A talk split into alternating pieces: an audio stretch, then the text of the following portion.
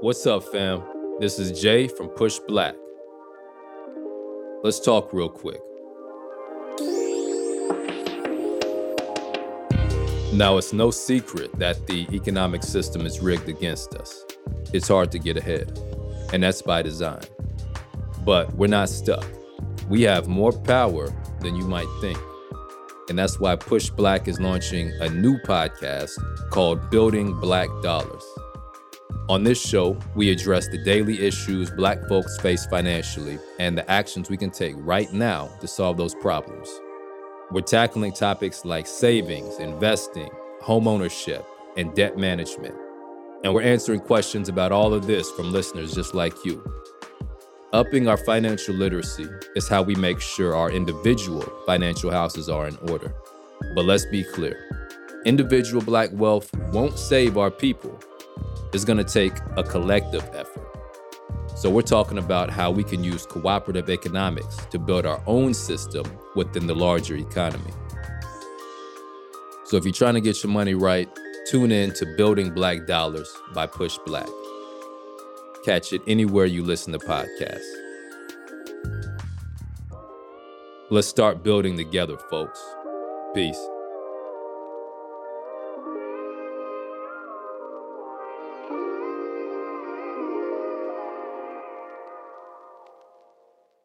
Selling a little or a lot?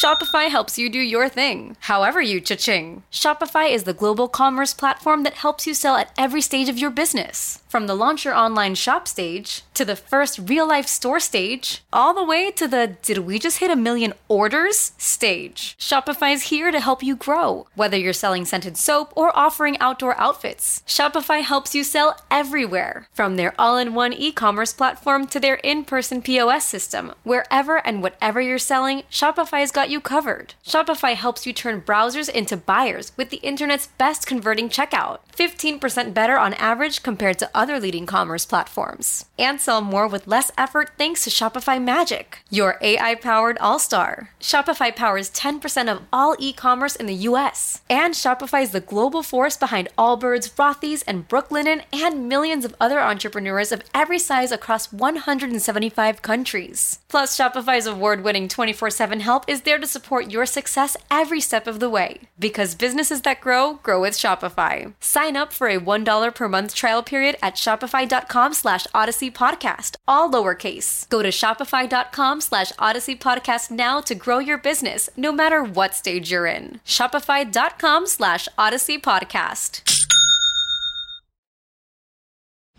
The young girl stood trembling in front of the mirror. Her stomach lurched, but she was not about to back down. Not now. She glanced back at her best friend, cowering behind her. Candyman, she whispered. Grabbing her best friend's hand, she tried again. Candyman. Candyman. Candyman. Candyman. Candy. The light flickered, and the girl screamed. This is the story of Candyman. Or at least the sanitized one we've come to know. Because the origins are far more horrific. Nobody would ever admit it, but they all thought the same thing. Ruthie Mae McCoy was crazy. She would curse at folks passing by, conjuring up the ancestors to hurl drenching rain on their heads. She often chanted to herself as if possessed by some evil spirit. So when she heard voices in the bathroom wall, the one behind her medicine cabinet, she knew something wasn't right. She needed help, but when she asked for it, nobody, including her neighbors and the authorities, believed her. Then, gunshots sounded. Only then, when more people called authorities, did the police finally answer. They arrived, unscrewed Ruthie Mae's door, and entered. But it was too late. She was dead, her frail body already decomposing. Flesh rotting and melting into the floor. The noises in the wall were thieves. They had learned about the crawl spaces between the apartments and the neglected housing project where she lived. They went between homes, breaking in through bathroom mirrors. Apparently, Ruthie Mae tried to defend herself, and she paid with her life. So many times, our stories are written off as crazy, our beliefs deemed not respectable enough by mainstream, when in fact, they are essential to our well being. Like Ruthie Mae, our position in life and our history can be used against us even when our stories have merit, especially those we can only access by looking within ourselves or by exploring our ancestral roots, which is something we've been taught to fear. Parts of the horror franchise Candyman a film in which the title character emerges through bathroom mirrors to murder his victims, it was inspired by Ruthie Mae's true story. Like hers, our stories are sometimes real life horrors because externally, our black bodies have been depicted as social zombies, human entities to be feared. It's time we break the curse. Today, we explore the connection between horror blackness, and the recovery of ourselves.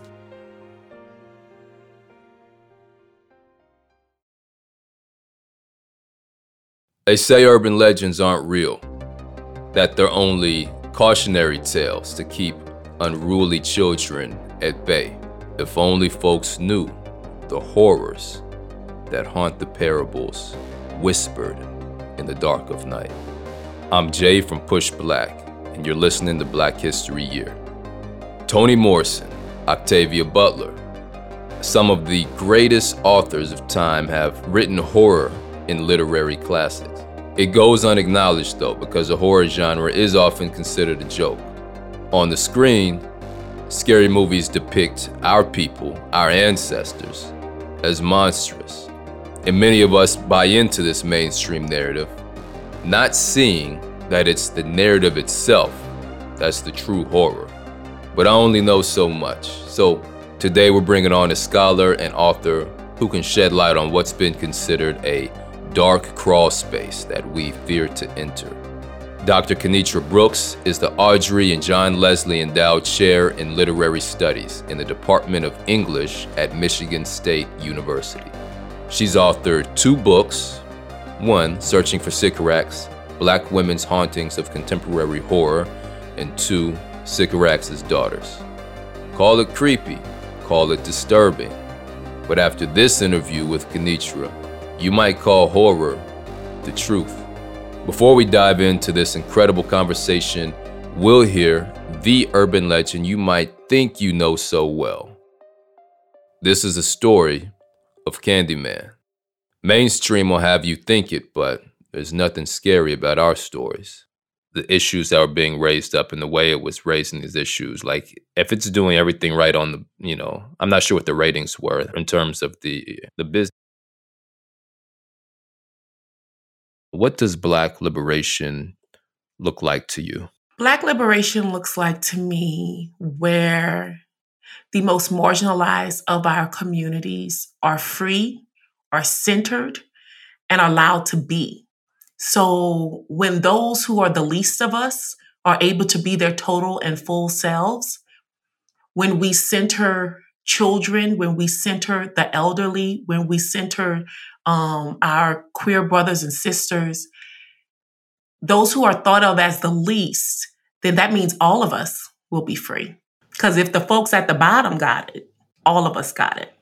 And recognizing the value that everyone brings to it and recognizing the strength that is needed and the hard conversations that are necessary for us to get there. And also recognizing and learning to accept that not everybody wants to be free. That's real. So, what brought you to this work? I am a second generation horror fan. So my aunt Linda and my aunt Erilyn were horror fanatics. And in the 80s, they took me to go see Vamp at the Joy Theater. And I saw Grace Jones as this Black woman, as a vampire on the big screen, and I was sold. That's amazing. Uh, tell me more about that. You saw Grace Jones on the big screen. What mm-hmm. sold you on that? Was the imagery, the story? Tell me about that experience. Well, I I've always liked vampires and zombies. And so to see a black woman vampire on screen was just amazing to me because you know, we had seen vampire stories, I'd heard vampire tales, but never one where a black woman was centered. So seeing her, but also at the same time, even as a kid, I recognized that something was a bit off because in order to make her look monstrous. They exaggerated her black features. So they made her nose bigger, they made her mouth wider. And she was the main, one of the main characters in the film, and she doesn't speak a, a, a word the entire film. She's silenced. Wow. That's incredible. So, mm-hmm. as a kid, you were picking up on these things, or was it later when you started noticing more of how they approached this uh, imagery? Well, the first time we saw the film, I am the scariest horror scholar ever. So I watch scary movies with my ears plugged up because I hate to jump. So the first time I was terrified. But then my aunt, you know, it was back in the day, so you could stay and watch a movie a couple of times if you wanted. She's like, we're going to watch it again. And I was like, oh my God. but that second time, I started noticing things and I was like, oh, okay, wait, why isn't she talking? Wait, she looks weird. Why are they making her nose look that like that? You know, um, I started making the connections the second time I saw it. And I learned then that it's important to digest something and to see something many times before forming a critical opinion. Describe for me what ways are you working towards that vision of liberation through the work that you do in terms of your your scholarship or even broader than that as well? A couple of things. The first is being from New Orleans and which has often been been referred to as a city of the dead and you know it's a gothic city and a lot of horror films and stories begin in New Orleans or surround the, with the Louisiana Bayou. So a part of what I do is looking at Black women, looking at race, gender, and horror, and Beyonce. All those cool things. nice. Right now, I'm working on uh, Conjure Women and their place in both popular culture as well as uh, the, their his, history as intellectuals within our community. I also refer to myself as an Afrofuturist. And I think of Afrofuturism as a theory of time. A lot of folks automatically think Black folks in the future right? But there's also this idea of the recovery project of Afrofuturism. When we go to the future, what are we going to take with us? What are we going to leave behind? As a horror scholar, horror has allowed me to see that a lot of things that have been put up as horrific, as things for us to be scared of, are things that helped us maintain our sanity maintain our sense of self, and maintain our connection with our ancestors throughout African enslavement. Can we dig into that a little more? That last yeah. point you made, things that we're taught to be scared of.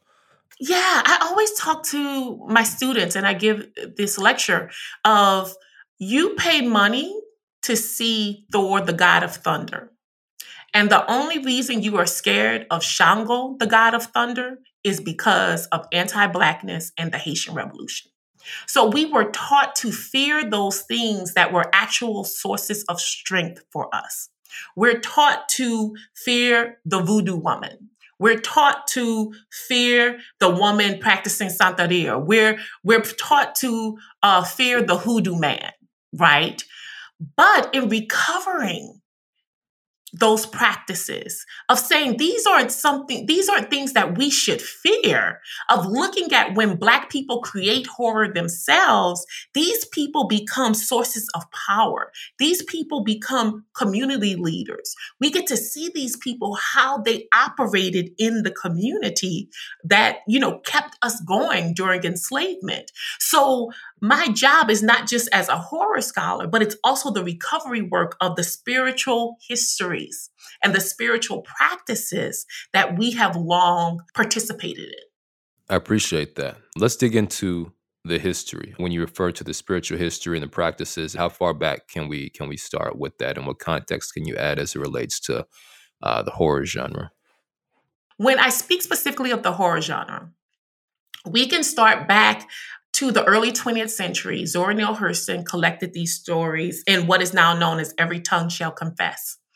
And she collected these Hank tales and these devil tales and these, you know, in Charles Chesnutt in the latter part of the 19th century, he did Conjure Woman, which were a collection of tales about conjure and spirituality.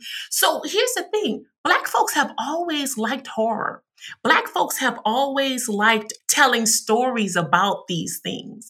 Also, Black folks have always had this sort of uneasy relationship with some of the spiritual practices that we've been taught to be afraid of, right? So our stories uh, revealed our histories. You know, this goes back. We we aren't new to this horror game. It's just that when we do horror, it looks different. It doesn't always look like mainstream horror.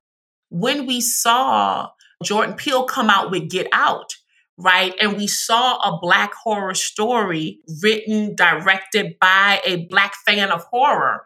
We got to see that, you know, it didn't look like every other horror film out there.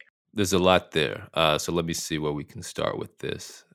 Well, and what strikes me off top is that I've not been into horror films for a while. And for me, it was like always made me feel a certain way. Like, why why would I pay to watch you know, white folks chase each other around with knives or like, you know, the mm-hmm. gratuitous gore and violence. Like there's something that seems real surface level in a lot of these. And it's reassuring to hear that we have a history of providing a sort of deeper approach, more nuanced approach. And that what you just touched on, um, I think is getting at why probably myself and others were like really attracted to the films that Jordan Peele uh, has made. Like I like those, but I don't like really any other of the mainstream horror movies I've seen. So let's unpack that a little bit. You know, what are there certain tropes that black creators bring to the table, have historically brought to the table, certain ways of, of doing it or eh, or creating in this space? How can we think about this? I think Misha Green's take on Lovecraft Country really displays the breadth of Black horror that there can be because she got to tell the story over 10 hours, right? So we get where Black horror doesn't divorce itself from Blackness, from gender, from queerness. You know, all those things are part of us right? Because what we're afraid of reflects who we are.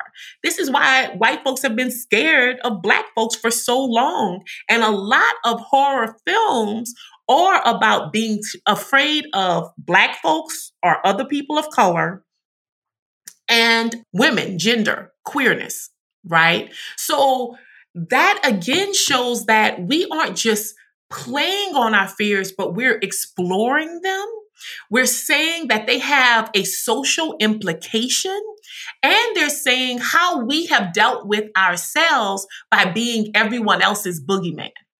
So we get to see all these different iterations of Black horror. And, and that's why I wrote the Safe Negro Guide to Lovecraft Country, because I'm like, Black folks like horror. They just don't always know it. And I was like, if I can take this and translate this show and start pointing out to all the areas of blackness and all the way black folks have enjoyed horror and manifest horror throughout this show and throughout history that we've always done this, right? Then I can let black folks know, you know, there's something here, right? Give horror a chance. And that's another one I forgot about. That Lovecraft Country was incredible, and I'm was so sad good. to hear that they're not bringing that back, right? No, they are not bringing it back. That's unfortunate. Um, but I have so many thoughts. Okay, okay. I, I dig into them. What do you, What are your thoughts on that?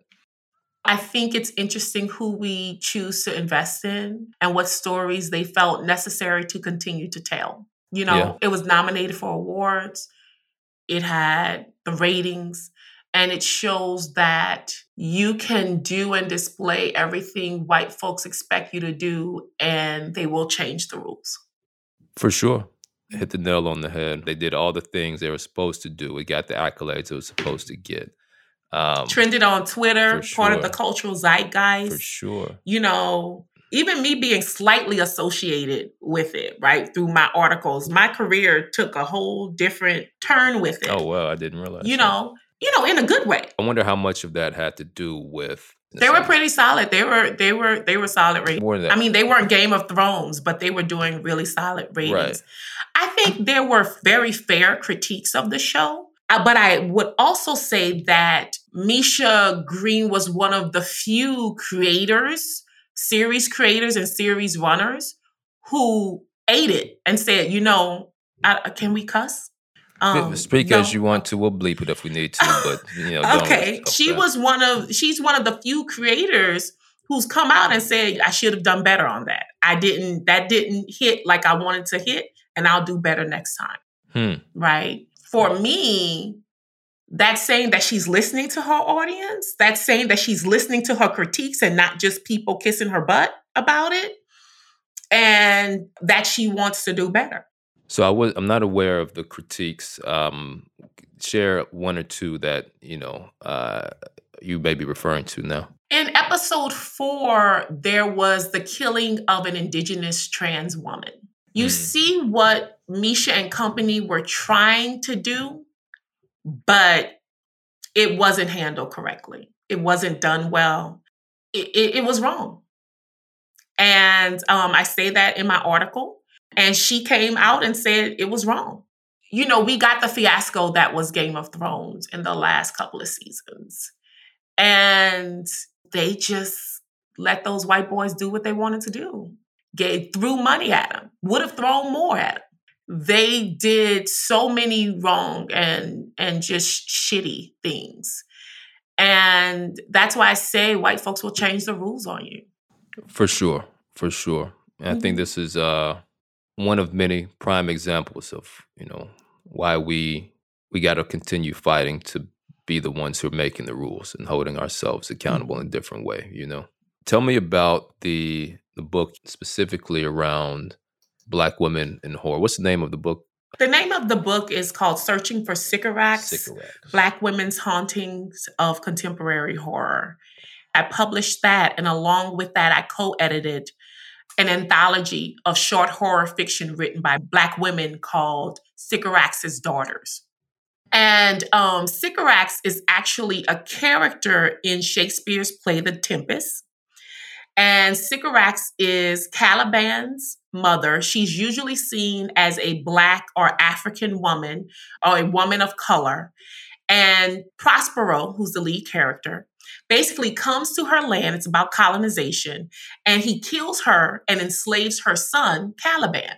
So this, you know, usually has all these conversations about blackness and Europe and, you know, white men and domination and all of these things. And Sycorax, though she is dead in the play, though Prospero has pretty much won right? He killed her, he took her land, he enslaved her son. He's still always talking about her all the damn time. And he's like, Sycorax, that black witch, and all these things. And it's like she haunts the play. So, using Bell Hooks' term, I refer to um, her as an absent presence. She's absent, but she's always there because y'all always still talking about her. And I use that as a metaphor for Black women in horror. Like you don't see us, but the effects of us are always there. Because so much of horror is about race, so much of horror is about gender. And when you have these conversations, you have to, you either talk about Black women, or if you don't talk about them, the reverberations of not talking about them are felt. Wow. Okay Share some examples um, so I can understand what you mean by that. Mainstream horror criticism has done a lot with gender. And one of the major theories of mainstream horror, particularly slasher films, is this theory of the final girl. And this professor, Carol Clover, she talks about how it's pretty much the final girl. She is uh, the one that survives the film. She's the one that kills the slasher. And she becomes, she starts off as sort of androgynous, uh, slightly feminine. And as the film goes on, and, and the slasher is very male because they are penetrating bodies with a knife or with an axe, with a machete, or these sorts of things. And they sort of change gender, right? So at the end, the final girl is masculine. She's kicking ass. She's stabbing the slasher herself. She's the one doing the killing, while the slasher themselves, the slasher himself is one who's cowering. And so you get this sort of switching of the gendering of them at the final film. That's, you know, sort of classic horror theory. But when you start off, when the when the final girl is black, and one of the major stereotypes about black women is that we are masculine because of our dark skin and we are not properly feminine, then her whole theory falls apart. And so my intervention where I talk about is you know, how do we start to create theories that deal specifically with Black women in horror? What does it look like when Black women themselves start writing horror, right? Black women then start to adapt and adopt. They write a lot about spiritual practices, about African spiritual practices. They write a lot about these practitioners being the people who solve problems, the people who you go to. Tananarive Due has a novel called The Good House. And with The Good House, a slight spoiler here, the house has been cursed by a Bokor or an evil practitioner of voodoo, right? A, a male practitioner. And so it causes the problems. But the only way to solve the problems and for them to reach happiness is for her to remember the practices of her grandmother and for her to employ her own spiritual practices that were hidden by her family so that they can defeat the evil.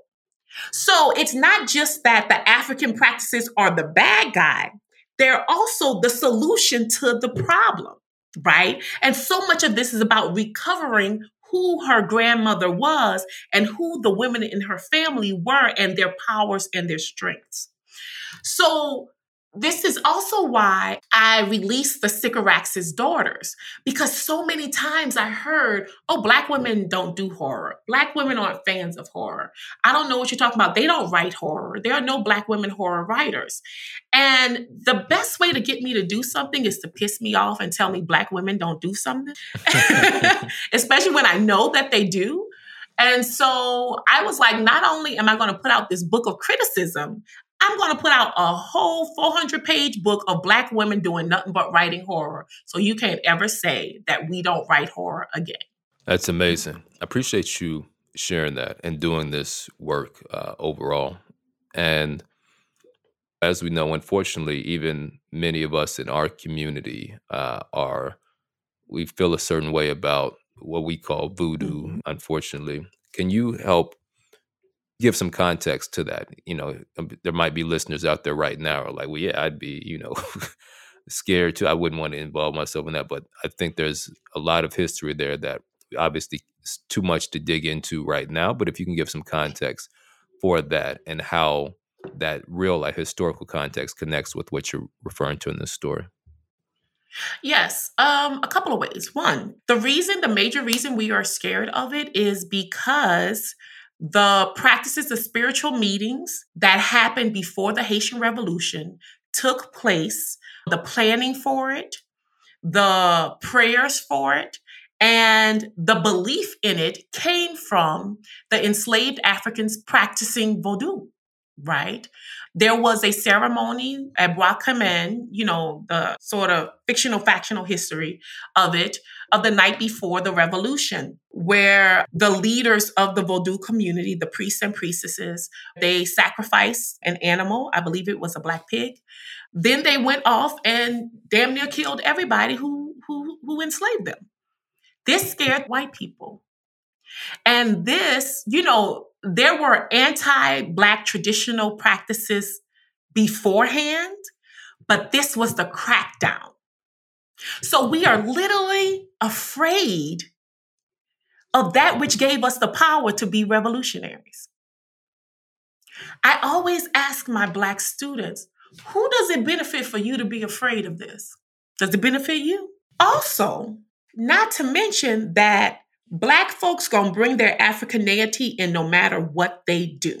And I talk about this a lot because I grew up in a Black Baptist church. And a lot of what we practice as Black Protestants are remnants of our African practices. Our music, white folks don't have a drum section, right? They don't have the spiritual dancers that we have. I forget the name. I can't think of the name right now, right? White folks don't shout. I have been around and also black folks, I have shouted myself, gotten happy, and I've also been written by an ancestor. Same thing. It looks the exact same. It feels the same, right? So whether it's the Holy Ghost or an ancestor, Black folks will keep their Africanized practice. And I think that makes people uncomfortable. Haiti was the jewel of the Caribbean. They sold sugar. Being enslaved on a sugar plantation was one of the most dangerous forms of enslavement ever. People died left and right. People didn't live to the age of 30. And why should they care? Because they could keep in bringing in more Africans from the west and central coasts of Africa. It was horrific. And I always say, like, you know, one, this is what gave these people the power. But if they made a deal with the devil to get out of that hell, who are you to judge? And it was hell that white folks put them in. I, you know, I just don't believe that white Jesus. Amen to that. black Jesus. I'm all into black Jesus. But white Jesus? Nah. Forget your exact words, but you're saying that power that gave us liberation, we've been taught to to disregard, not even disregard it, just to look at it with horror and disdain. To be afraid, to be afraid of, it. of, it. And to be afraid of, but also like this kills me because, you know, black Christian folks will say, like, you know, my guardian angel, my grandmother's my guardian angel. But when I say my grandmother, my ancestor, all of a sudden it's evil. Just the the lies we tell ourselves and who does it empower for us to be afraid of our ancestors? Yeah. And so, through the genre of horror, you've uncovered and you're highlighting the ways that we, and Black women specifically, have been able to dig deeper into our mm-hmm. past and history and the, those practices. Because so much of mainstream horror, we're we're monstrous, or we're doing voodoo and we're dancing around and you know screaming and throwing chickens and stuff like that, and it's seen as not just evil, but comical as well. Black folks and their spiritual practices are a lot more complex than that. There's a complexity there that hasn't always been respected or acknowledged. And when Black folks write horror, those complexities are there. Appreciate that.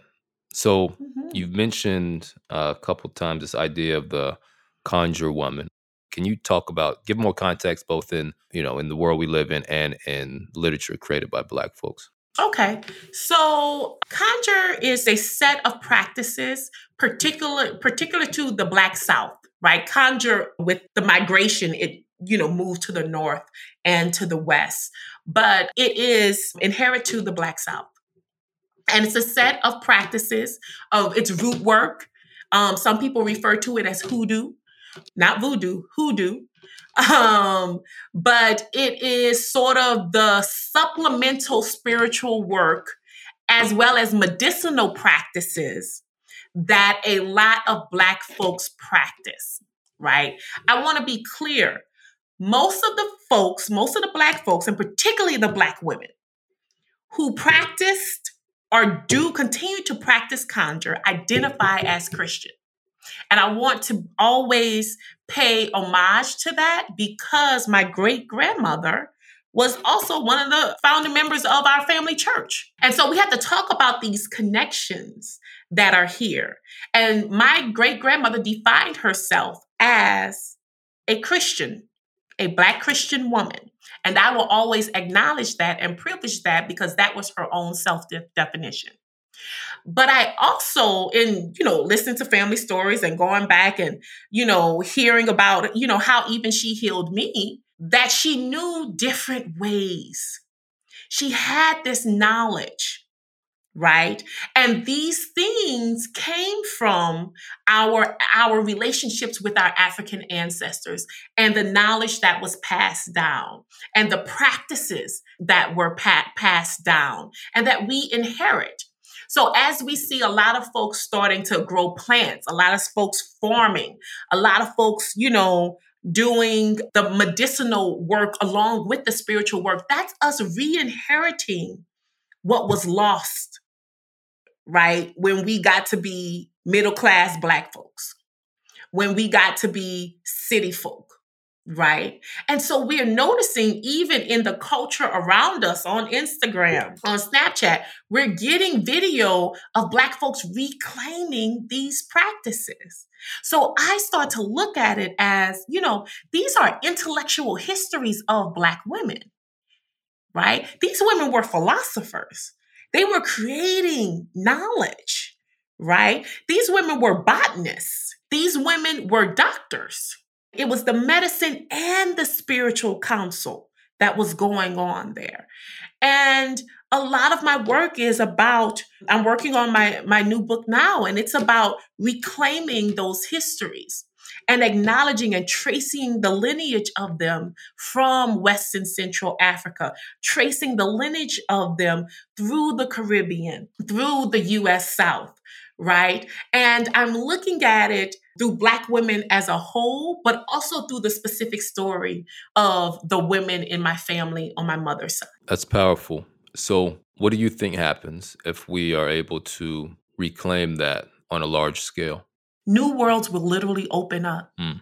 We say we want liberation and we want freedom, but you know, do we even have the imaginary capacity to think of what that could be? What did our ancestors think it was?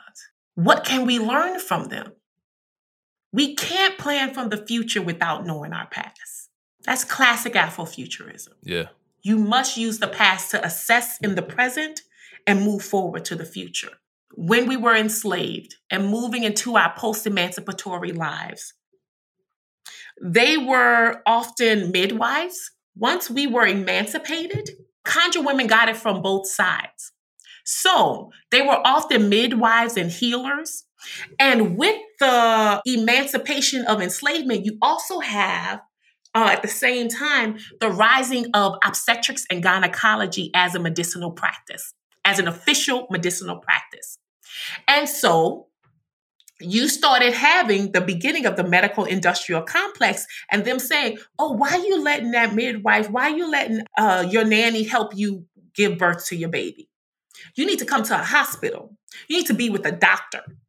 That's the proper way. That's what women who want their babies to be healthy are doing. So these women were losing not just this income, but this knowledge was being lost. At the same time, you have the rise of the Black preacher who is male, right? And they're saying, you know, conjure women were also an economic threat to the black church because people were going to them and giving them money and you know doing spiritual practices with them as well right? So you will go pray on sunday morning but you know saturday you went to your little hoodoo lady and got your business handled right? If stuff wasn't moving fast enough. And they were an economic threat as well as a spiritual threat to the black church the traditional black church We were doing respectability politics and we wanted to prove that we were good Negroes. And so they got to be, you know, they're evil. They're bad.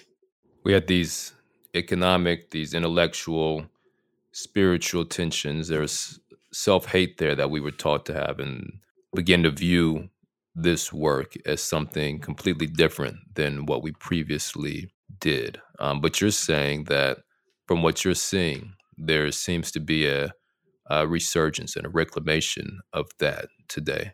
Yeah. I definitely think so. I think folks aren't as afraid as afraid of you know, I also think a lot of this goes with, you know, folks moving back south, mm. reverse migration, as folks realizing that not everything southern is backwards. As folks starting to value the different ways of knowing that our ancestors had and knowing that compromises were made so that we could move forward. I want to also hold space for the people that made those compromises. Now I am going backwards in our family to value these knowledge practices because my family sacrificed. I was able to go out and get a PhD. So those things have to be held appreciating what was done for us. I don't want us to demonize those sacrifices that were made and not pay attention to them. Because that's what put food on the table so we can now talk about them. Mm. So more nuance. There has to be more nuance. There has to be no more nuance. For us, the past, present, and future are all happening at once. Because as I stand here talking about and planning for the future and existing in the present right now, my ancestors are also here around me as my past. We're all existing here together. All right, and just like that, we're at the end of this episode of Black History Year. This podcast is produced by PushBlack, the nation's largest nonprofit black media company. At PushBlack, we agree with Marcus Garvey when he said, A people without knowledge of their past, history, origin, and culture is like a tree without roots. And I'm guessing you probably feel that that's important too. I mean, here you are at the end of a podcast about black history. You matter, and your choice to be here matters. It lets us know that you value this work. PushBlack exists because we realize we have to take matters into our own hands. And you make PushBlack happen with your contributions at blackhistoryyear.com. Most people give about 5 or 10 bucks a month, but everything makes it different. Thanks for supporting the work. The Black History Year production team includes Tareq Alani, Patrick Sanders, Leslie Taylor Grover, Jerea Bradley, Brooke Brown, Shiavon Chapman, Tabitha Jacobs, Abeni Jones, Briona Lamback, Graciela Mayo Letizi, Courtney Morgan, Zain Murdock, Aquia Tay, Tasha Taylor, and Darren Wallace. Producing the podcast, we have Marcelle Hutchins and Cydney Smith. Joanna Samuels is our audio engineer, who also edits the show. And Black History Year's executive producer is Julian Walker. Peace.